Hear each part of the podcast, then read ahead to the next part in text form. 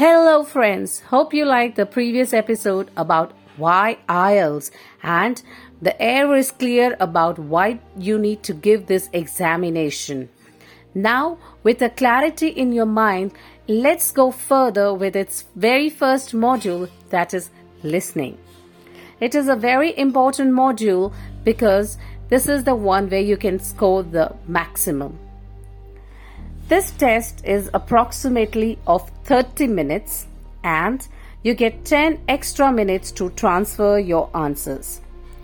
Academic and general training candidates takes the same listening test. It consists of four separate parts. Each part has 10 questions. Part 1 and Part 2 are in set of a social context and part 3 and part 4 are set in an academic context. Let's get further information in that. Part 1 is generally a conversation between two people about a general topic with a transactional purpose. Example, finding information about a vehicle or a product.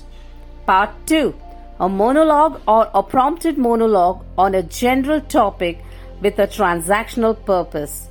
Example, giving information about a vehicle or giving information about the insurance cover. Part 3 A conversation between two or three people in an academic context.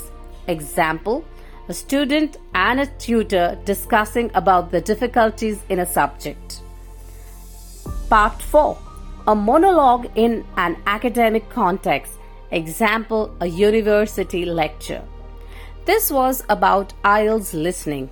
The tips and the tricks will be further discussed in the upcoming episodes. Till that time, stay tuned, stay healthy, stay good. Thanks. Bye.